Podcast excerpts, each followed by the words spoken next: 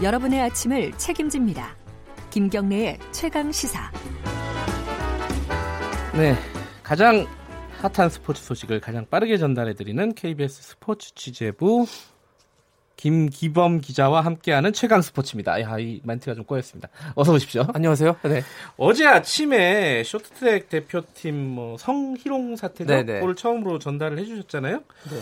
그 기사가 많이 됐습니다. 이게 어, 몇 가지 좀 짚어볼게요. 이게 네. 어떤 사건인지 간략하게 네. 정리를 네. 해주시죠. 이제 실명이 공개가 돼서요. 네. 그 평창올림픽 메달리스트인 임효준 선수와 황대헌 선수 간에 일어난 일인데 네. 선수촌에 웨이트 트레이닝장인데 거기에 실내 암벽장이 있습니다. 네. 예. 이렇게 올라가는 훈련을 하다가 그 임효준 선수가 황대헌 선수의 그 바지를 내리는 일이 벌어져가지고 그것이 이제 여자 선수들도 있고 다른 종목 선수들 있는 가운데. 벌어진 일이어서 성적 수치감을 느낀 황대현 선수가 임효준 선수를 이제 성희롱으로 이제 신고한 것이죠. 네. 그래서 이제 그 진천 선수촌장은 이런 사태를 보고 그 이 두 선 당사자 두 선수뿐 아니라 쇼트트랙 남녀 대표팀 선수 전체를 한 달간 퇴촌시키는 결정을 내렸습니다.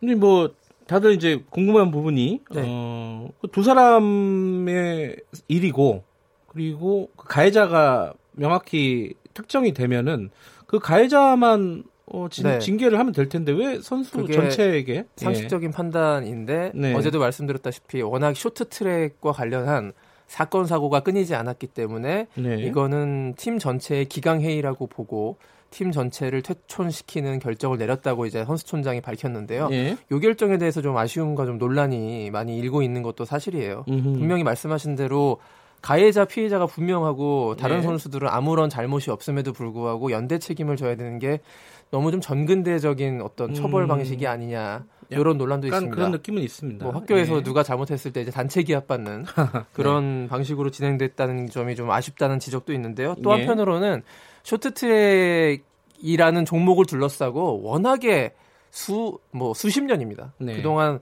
그 엘리트 체육의 병폐라고 할 수 있는 뭐 그 국가대표 선발전 짬짬이 논란, 뭐 파벌 싸움, 네.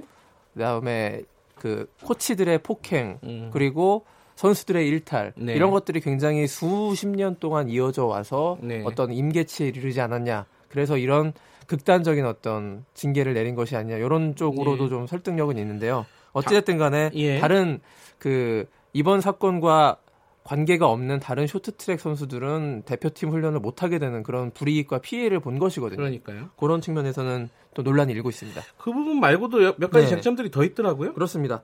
이게 선수촌과 그 대표팀의 초동 대처가 좀 이상했다. 음. 왜냐하면 그 성희롱 사건이 일어난 직후에 이 두 선수가요 같은 방을 써요. 룸메이트예요. 네, 룸메이트인데 하하. 그날 저녁에 같이 그 격리를 시키지 않고 이런 일이 벌어졌음에도 불구하고 격리시키지 않고 같은 방을 네. 그냥 쓰게 해서 한 12시간 이상 같은 방에서 머물게 했다. 음. 그 피해자 입장에서 굉장히 좀 두려울 수 있는 일이잖아요. 그렇죠. 그래서 이런 대처들이 좀 부족했고 그 이 진실 공방도 일고 있는데요. 네. 이 사과를 했다 안 했다 이런 얘기가 있습니다. 그날 당일 저녁에 저 황대현 선수 같은 경우에는 이 성희롱에 대한 사과를 받지 못했다라고 주장하는 반면 네. 임효준 선수 측은 소속사를 통해서 어, 분명히 그날 저녁에 사과를 하려고 했고 받지 않아서 음. 카카오톡으로 장문의 사과글도 남겼다 이러면서 예. 이 카카오톡 사과글을 이제 그 취재진들에게 뿌리는 그런 아. 일까지 지금 벌어지고 있는 그런 상황인데요. 일단 7월 초쯤에 빠르면 7월 초쯤에 빙상경기연맹에서 자체 징계위원회를 열어서요. 이두 예. 선수의